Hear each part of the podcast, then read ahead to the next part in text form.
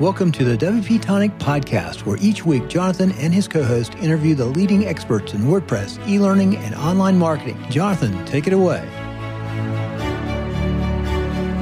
Welcome back, folks, to the WP Tonic Show. This is episode 544. We've got a returning guest, a, a friend of the show, somebody that I follow myself. We've got Joe Casabona with us. Um, we're going to be talking about all things um, around podcasting. He's just published a book. He's a WordPress developer, educator, podcaster, a video maker. The list, the list just goes on and, on and on, viewers. So, Joe, um, sorry, I totally destroyed your surname, but I do that literally to every guest that comes on the show. So don't take it too personally. It's a total failing of mine. But would you quickly introduce yourself to the listeners and viewers, Joe? Yeah, absolutely. And first of all, uh, no, no problem there. Teaching in the classroom, I would have to say many surnames uh, out loud without first having to uh, having the ability to ask them so no worries there. Uh, so as you said, my name is Joe Casabona. I do maybe too much, but my primary focuses are only uh, only a little bit. Only a little bit, yeah. uh, my focuses are on um, podcasting. Uh, I work a lot in the WordPress space, teaching uh, how to build websites uh, both with and without code, and I create online courses and videos. Actually, this year I, I told myself um, there's I don't know if you've heard of the the yearly theme. Um, this was started by or, or maybe popularized by um, CGP Grey and Mike Hurley over at the Cortex podcast. Um, but my theme of this year was the year of consistency. Um, and I wanted to be consistent with putting out content. So I think every week this year I've done a blog post, uh, a podcast episode, and uh, a, a YouTube video. And the YouTube video is challenging, but um, yeah, so I guess to sum up everything I do, I create content. And it's good content. I listen to your podcast, I watch your videos. Um, you're doing a great job. So um, over to my co-host Stephen. Stephen, would you like to quickly introduce yourself to listeners and viewers? Yeah, my name's Stephen um, from zipfish.io. We make WordPress fast by not only optimizing the servers that your WordPress site runs on, but also the code that powers the site itself. That's great. And before we go into the main part of the interview, I just want to mention one of our great sponsors, and that's Kinsta. Kinsta Hosting. Kinsta's been the major sponsor of the show for now over two years. They've been great to work with. They're a great hosting provider that only specialise in WordPress hosting.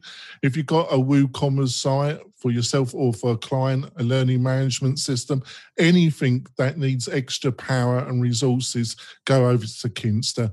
They offer really premier WordPress hosting support, technology, the whole stack.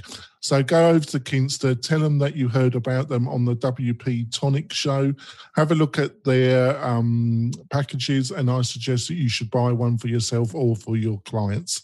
So let's go on to it. So we were discussing some of the main because obviously Joe um, does so much in it so many parts to Joe's activities. So um, we were discussing which bits we were going to discuss during the show, and we we decided we'd start off with podcasting. So you've been um, doing some videos around podcasting. I mentioned one of them that I've watched recently myself, and you've been delving into the mechanics and that. So you got any are there any tips and insights that you would like to start off with around podcasting like you like you would like to share with the listeners and viewers yeah definitely. So i think the the first thing uh, obviously people who are listening to this know what a podcast is uh, but it, the last set of statistics that we had uh, at least in america just over half of americans know what a podcast is and and listen. So um uh, the first thing I would say is that to those who listen to podcasts, it seems like podcasting is a saturated space. Like there are so many, but uh, the the statistic that I like to throw out there is there are 31 million YouTube channels, uh, and there are less than one million active podcasts. So, if you are thinking about starting a podcast, I would say now is you're still getting in early, now is a great time to do it because it's easier than ever. And there are lots of resources to help you start a podcast.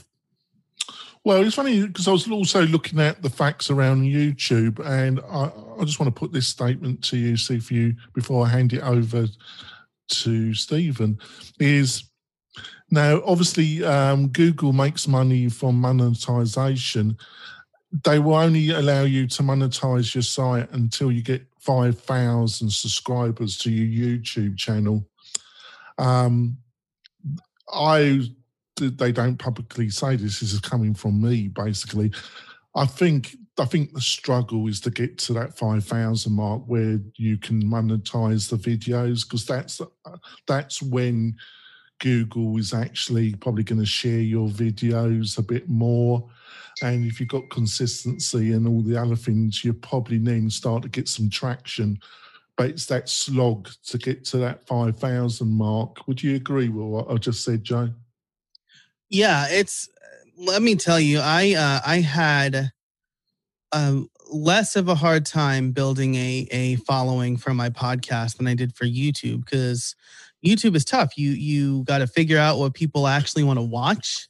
Uh, you got to figure out the YouTube algorithm and how they're sharing things. And yeah, you got to get to that subscriber mark if you want to throw uh, ads there. So it's it's some combination because I've been watching uh, my when can I monetize dial go up. Um, but uh, it's it's some combination of number of subscribers plus public watch hours. Uh, so it's not just like uh, there. Yeah, it's, a, it's a combination. Sorry, right. you're absolutely correct. Yeah, so it's like you get some number of subscribers, but you know you could buy those subscribers, I guess. But they want to make sure people actually want to watch your content before they're throwing ads on there, which I think is interesting because uh, I suspect they're more stringent about who can monetize than than who can pay them to, throw ads up there. Uh, sorry, Google, don't be mad at me. Please monetize my videos. please, please, sir. Can I have some more? Can you monetize my videos, sir? Please. It's like, it is like Oliver Twist. Aren't we living in an age of Dickens, aren't we, Joe? Yeah, absolutely. I shared uh, something with my newsletter about uh, Google uh, changing their their um, algorithm a little bit to focus on blocks of content, right? So like snippets of content that answer specific questions, uh, so that they can just show them on the search page. And uh, as much as I dislike that because they're taking traffic away from the websites, I'm going to do it because you gotta. It's their game. It's their playground. You know. So, um, that's it was. Uh, I just I thought that was interesting. You know, I'm like, I don't like this, but I'm going to do it because I want to show up in Google. Yeah. Over to you, Stephen. Yeah, you, you got to play their game no matter what. Like, it's either play their game or you're going to get, you know, not ranked as high. And yeah. I think like what's interesting is like that dichotomy between me as a user and me as a content creator. Like as a user, love snippets. As a content creator, hate snippets. And uh, it's just interesting, like living in those two worlds. Um, since you have like you know your different channels that you broadcast stuff out to your youtube and your podcast and your email newsletter and the various sites that you run um, how much do you tailor the content specifically to that channel versus having a theme that kind of everything unites around? That's a great question and uh, for me it's um, i basically try to cover the same topics uh, but i try to do it um, in a way that is uh, tailored to the medium, right? So for blog posts, for example, if I'm blogging about podcasting, uh, it's it's going to be more advice driven, right? Four ways to monetize your podcast, right? Um, with uh, with YouTube, it's going to be more visual stuff. So here's how I manage my sponsors, right? And in in WordPress, or here's this custom plugin I wrote. Uh, and then for the podcast specifically, um, this is where I probably spend the most time planning my content, right? With with the blog and with YouTube, I have an Airtable basically with ideas that I've come up with and I generally prioritize them based on what I'm trying to promote at that time. Uh, but with the podcast, because I, I try to do things so far in advance, um, I come up with uh, a basically a theme for the next 25 episodes. Um, and generally that's like my season, right? So season nine, uh, right now is how to be consistent with writing content and ideas for content. So if you look back at, you know, the last bunch of episodes, there's some twist around that. Writing content to build your mailing list or building a resource site. I, um, I think I'm spoiling next week's episode. Uh, building a resource site to make money, stuff like that. So, um, and and for the next season i'm working on kind of how to stay productive while working from home right which is i didn't think would be timely at, at this point but it still is so um to answer your question around the content i make i reach out mostly to to interviewees or, or possible guests for my podcast but i'll also every month or so have a solo episode where i go deep on a topic that's generally again related to something i'm trying to promote. So my podcast course or my done for you service or um, you know my my membership for site builders whatever course i'm rolling out at that time. How do you manage all these various different brands that you kind of have? Like you have the like creatorcourses.com stuff the how i built it um, your different channels. Like do you treat this as like you are the brand or do each of these brands have their own sort of kind of entity I just find it interesting when you have so many things going on. Like how how do you balance that? It's always a, like a really tricky place to be in. I find. Yeah, and it's something I've really struggled with. Uh, I made a decision last year that all of my content would go on casabona.org and I would link to these various places, right? So I am the brand. Um, but now I'm rethinking that. I actually hired uh, somebody to help me with a little bit of PR. Um, and so I had to fill out her assessment and I had to really, I'm like, you know, I'm paying her to do this. I want to make sure I do it right. What what do I want to be known for? How do I want to funnel things like that? Uh, how do I redo the messaging? And so, oh dear, oh dear. so I've I've settled on. Um, I still believe I'm the brand for most of these, but now I think I have very clear audiences, right? So for podcast liftoff is my signature course and done for you service. Obviously as people who want to start podcasts creator courses i was like a little bit of a house divided because i sell all of my courses a la carte and then i have the membership. Um, but i decided i'm really going to push the membership which is for site builders or people who want to build websites without knowing a lot of code. So that's where all of my messaging went uh, i again i still funnel all of the content through casabona.org um, through like various automations and things like that. But I hope that answered your question because I I really do struggle with that. I feel like I oh, I, I, see them as I see them as your digital children, and you're you're the daddy, you're the daddy, and they're the, they're the little children. So they have a lot of D, your DNA in them, but they're also alive in their own right. Yeah, absolutely. And you know what? I um I came to that real. That was a very iffy way of putting it. Was that's all right. They they are like my digital children. Uh, uh, as someone with actual children, I, I can say that. You got a uh, new one, didn't you? Uh, yeah, yeah. He's three months old. I guess he's almost four months old wow. now. But, um, yeah, thank you very much. It's a lot of fun. Uh, oh, but I, I came to this realization because I had my podcast course, and then I had uh, the Done for You podcasting service on two different sites. Um, podcast liftoff and then ship your uh, shipyourpodcast.com which i thought was a great brand. Um, and then i thought why why are these two different sites? They're basically the same content uh, and it just depends on what the person wants. So um, sometimes i'll like shoot first and and then aim uh, but i've been trying to be a lot more deliberate about reeling all of that into that uh, when I introduce myself, people aren't like, wow, you do a lot. They're like, oh, I understand what you do. You do do a lot. So that's the. Um, so are you still actively teaching as well? I know in the corona you're probably not doing it face to face, but are you at, you're still active in the education plus doing all this? Is that correct, Joe? Uh, I have not taught in higher ed in a couple of semesters. Right. Um, I want to do that again, probably after the the corona stuff is over. Um, instead, I've I've focused on developing courses for LinkedIn Learning. So yes. Um, so that's that's where my, I guess, pref- uh, I don't want to say professional teaching because I, I teach professionally on my own platform, but my non Joe Casabona platform teaching yes. Is going over to LinkedIn. So have you been collaborating at all with Morten at all, or have you met him at all? Because um, he's a personal friend of mine. Oh yeah, Morten. Morten uh, is the one who got me in. I messaged him. This was like a slow play. I messaged him like uh, in like 2016 or 2017. And I was like, "How do I teach at LinkedIn Learning?"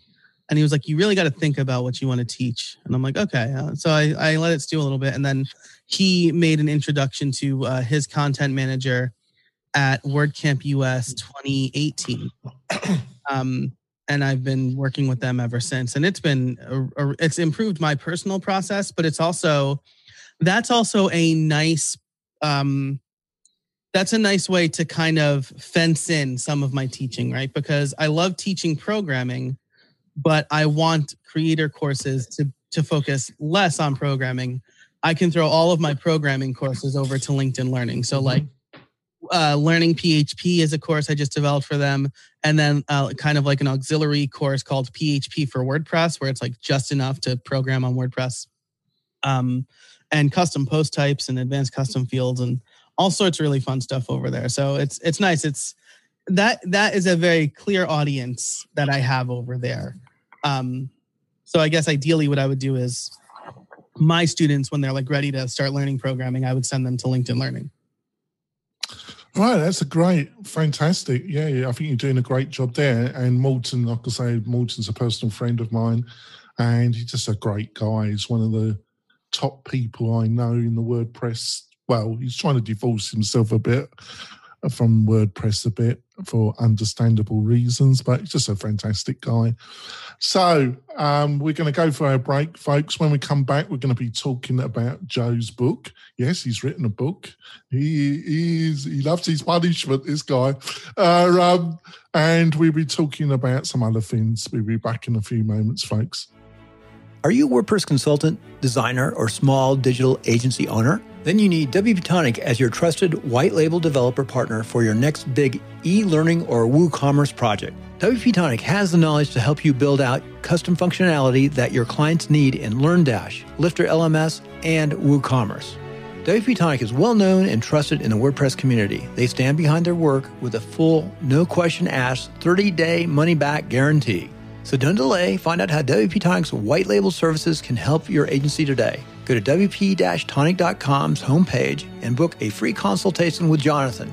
That's WP-Tonic, just like the podcast. We're coming back. Got Joe on the show, friend of the show, does amazing content. I don't know, he does it all. Um, so there we go. I thought I I thought I produced well, what I like about you is because you're just a machine, and I thought I produce a fair bit of content during the week, but you you outdo me, so uh, um, I'll give you full marks. Um, Thank you. and I've also forgotten to plug one of our sponsors. Um, before we, um, we go any further, I want to mention Groundhogg. Groundhogg is a native CRM system like Active Campaign, Drip. There's a number of them, but they're mostly SaaS based. This is a native plugin. And it, if you're looking for a more cost effective way to do your marketing automation on your WordPress website, have a look at Groundhogg. They are they offer much better value than the leading SaaS competition. Um, so go over to Groundhogg, have a look at what they got to offer. Tell them that you heard about them on the WP Tonic show and buy one of their packages. That really helps the show. So, Joe, book. So uh, that's another thing. I can um, not imagine writing a book. A because I suffer from a suffer. I don't like to use that word. Have a little bit of um, dyslexia, and secondly, I've been told it's it's painful. Uh, it's really it's like it's more painful than pulling teeth. I've been told. So, why did you decide to write a book? And it's around coding. Why did you think? Um, you know, you're already doing Lynda and that. What what did you think people would gain writing this book and and producing it, Joe? Yeah, that's that's a great question. So first, I will put writing a book in the same uh, category as I do running a half marathon, which I've run a couple of, though I don't look like I can do that. Um, oh, run is generous. Jog is is more like it. Um, so uh, doing a half marathon or planning a a word camp. Uh, it is a lot of pain during the process, followed by just like this huge uh, endorphin hit when you finish. Um, uh, so I would categorize the book as the same way. So I've always had aspirations to write a book. Uh, I wrote my first one in 2011. It was called um, Building WordPress Themes from Scratch. That was published by Envato. Um, and the reason I did that is because I I underst- I learned I should say that if you want to get published by a a, a, a true book publisher, right? Uh, you need to have already published a book, which is kind of like saying an entry level position requires three to five years experience, right? Um, so I did that book, and then shortly after, I had an idea for a book called "Responsive the uh, Responsive Design for WordPress," um, and it was a book all about that. I reached out to Peachpit, who uh, that publisher and their books personally taught me a lot about WordPress uh, and web development. I should say, I like I'm a web developer because of their books. So I reached out and I said, "Are you interested in this?" They said yes. That book came out in 2013.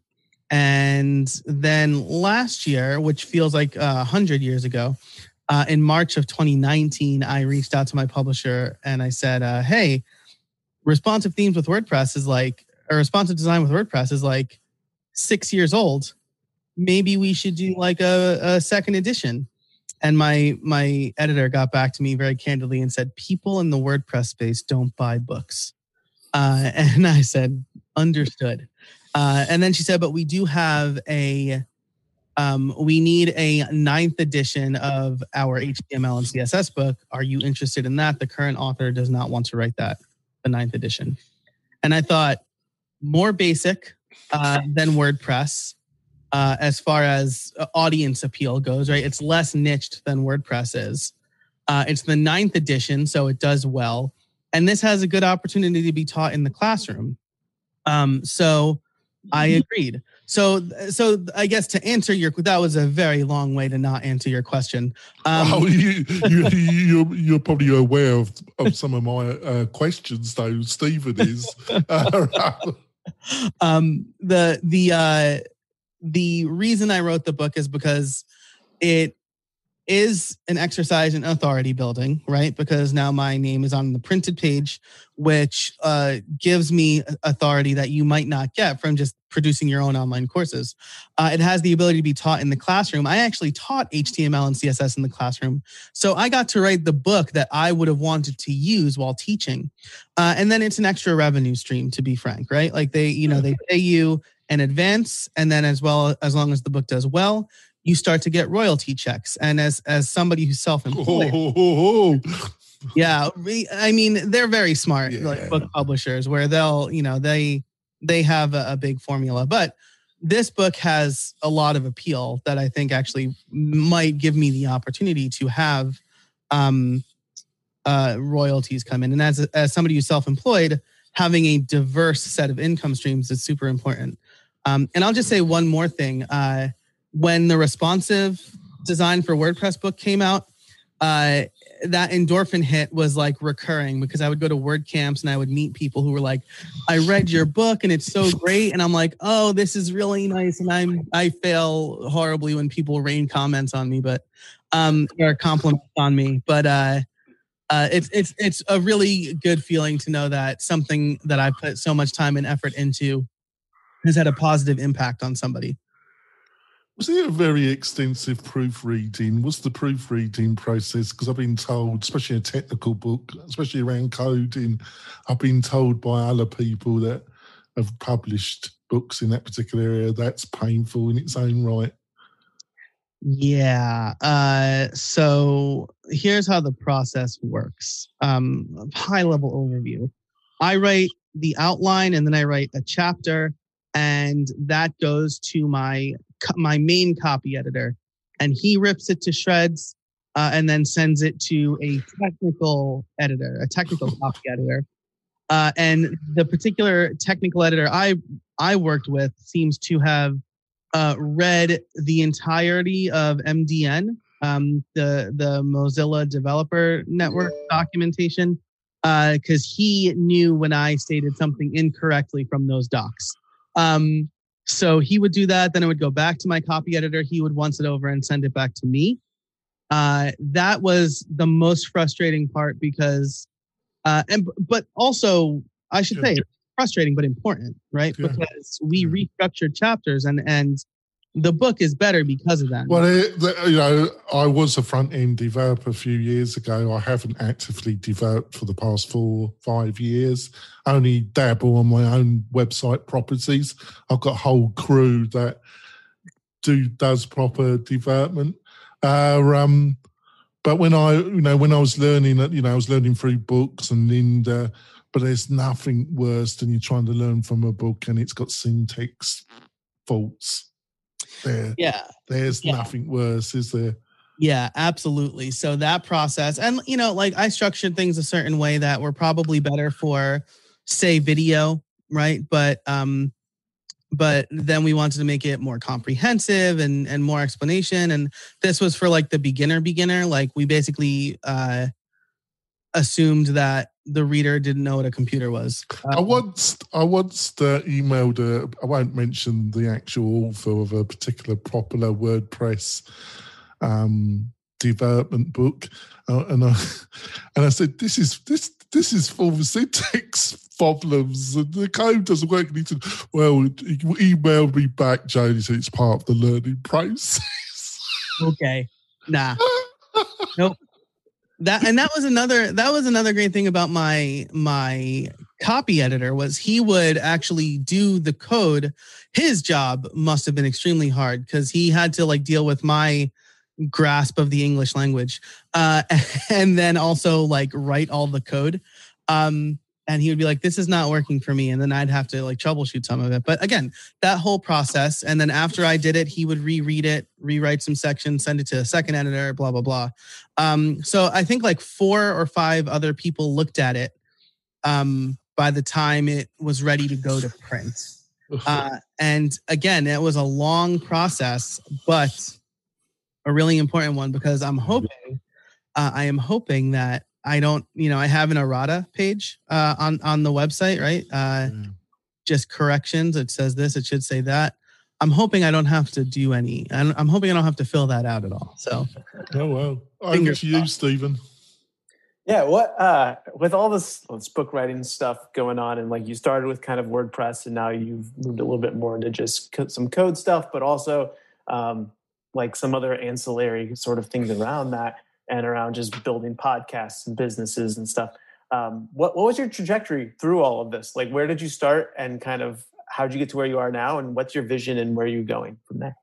Oh, wow. But yeah, that's a great question. Uh, so I, uh, I knew I always was interested in computers from like a uh, from a pretty young age. I was interested in my dad's laptop, and then we eventually got a family computer, and I would tinker. And uh, like my first successful side hustle was making mix CDs for people because we had we had like DSL, uh, so I was able to download music quickly and then burn them on. I also had like one of the first CD burners of people in my age, so um, I always liked that and my church reached out to me when I was like 14 or 15. My dad was on the parish council, I think, at that time. But they reached out to me. They're like, Joe, you're good with computers. Um, can you make us a website? And I was like, I don't know how to make websites. And they said, we'll pay you $200. And I was like, yeah, yeah, I sure. Oh, I can learn. I can learn that. yeah, exactly. So uh, I got a a educational version of Microsoft front page. Uh, and I made my first. They were the good old days, weren't I they, Joe? I know. Um, and I loved it. I was like, this, uh, you know, I get to like flex like my uh my more logical side of of my brain and but I also get to flex like the creative side of my brain a little bit. Um and I really loved the process and so I'm like I'm going to make a business out of this. And I reached out to uh, everybody I knew who had a business and I was like, "Do you need?" And this was around like 2000 2001, I should say do you need a website? And people were like, oh, yeah, I do. So I'm like, $200. And somebody was like, you don't charge enough. And I was like, $500? And they're like, okay. um, I had some really good people in my life to make sure that I was charging what I was worth and stuff like that. So um, I loved it. I I went to college for computer science. I learned I was very very bad at math. And so I picked a major that allowed me to still study computer science. I have my master's in software engineering, but I never took calculus. Um, yeah, which is like engineering friends are like, How did you do that? And I'm like, I abused the system. Like, uh, I look for shortcuts. Um, throughout my well, funny enough, we got very similar background because when I did, I did my degree as a mature student, and then I did my masters um, in act, interactive design. Um, but my um, degree was in um, multimedia and computer science, and I managed to because I, I couldn't do calculus. I, uh, yeah. I um, I just couldn't handle that. Yeah, it was tough because I like I dropped the class, but my teacher was such a great teacher, Dr. Anthony Frzola. He was amazing. Yeah, if you're listening, Dr. Frzola. Uh, when I dropped the class, I I handed him the paperwork and I said, "It's not you, it's me." Like I actually said those words. Um, but uh, since then, uh, I remained self-employed throughout all of grad school and like the first year after grad school, and then I realized I needed insurance, like health insurance uh, and I got a job at my alma mater uh, in the IT department. Uh, and so through there, I worked as a web developer and I taught. And then I got a job at a WordPress agency. Uh, and after my daughter was born, I realized that the agency life is a young man's game, somebody without kids. Uh, or somebody whose kids are grown, right? Uh, but I did not want to have sleepless nights or work and and you know, like miss my kid's first word or something like that. So I decided to go uh, the full time self employment route. I've been doing that ever since. Uh, my plans for the future. Uh, I want to get more into content creation. I really want to focus up my offerings because at first I was like, I'll just do anything for anybody who is willing to give me money. And that's a bad spot to be in. I don't want to trade hours for dollars anymore. I have two kids now. Um, and with everything going on. My wife is a full time nurse. So Mhm. uh, on days that she's at the hospital, I'm Mhm. not working. I want to make sure that I I build a machine that doesn't require me to be there all the time. So um, my online courses and my membership uh, hopefully will will uh, uh, you shouldn't say hope in business. My plan is say by the end of uh, 2021, I'll be fully on this membership and and um, products model, and maybe my wife can drop down part time. I, I I know she wants to do that, so um, that's my that's my longest term goal right now. Oh, they're they're great reasons to pursue your business, Joe. We're going to wrap up the um, the half hour goes quick, doesn't it? Um, we're going to wrap up the podcast part of the show. Joe's going to stay on for another 12, 15 minutes. Um, we're going to be talking um, a bit about modern um, front end development, um, what you need to know, what skills you need. Joe's a fantastic educator, knows his stuff. It should be a fantastic discussion. You can watch that plus the, this part of the show, the entirety on the YouTube channel, the WP Tonic YouTube channel. Go over there, subscribe. Um, got tons of content on there. Got over, I think, about 550 videos on the WP Tonic YouTube channel. So go over there, subscribe. So, Joe, um, how? What's the best? What What's the best places for people to learn more about you and your offerings? You can go to casabona.org slash start. That's casabona.org slash start. It kind of breaks up what I do into three sections, and then you can continue to pursue uh, the one that interests you most. That's great. And Stephen, where's the best place to find out more about you and what you're up to? Yeah, head over to zipfish.io and you can learn how we optimize both the server and the code on your sites and make it blazing fast. That's great. And if you really want to support the show, go over to YouTube and give us a review. That really does help the show. It can be a two star, three star, whatever you want to give the show. But um, your feedback and support is much appreciated. We'll be back next week with another fantastic guest like Joe. We'll see you soon, folks. Bye. Thanks for listening to the WP Tonic Podcast, the podcast that gives you a dose of WordPress medicine twice a week.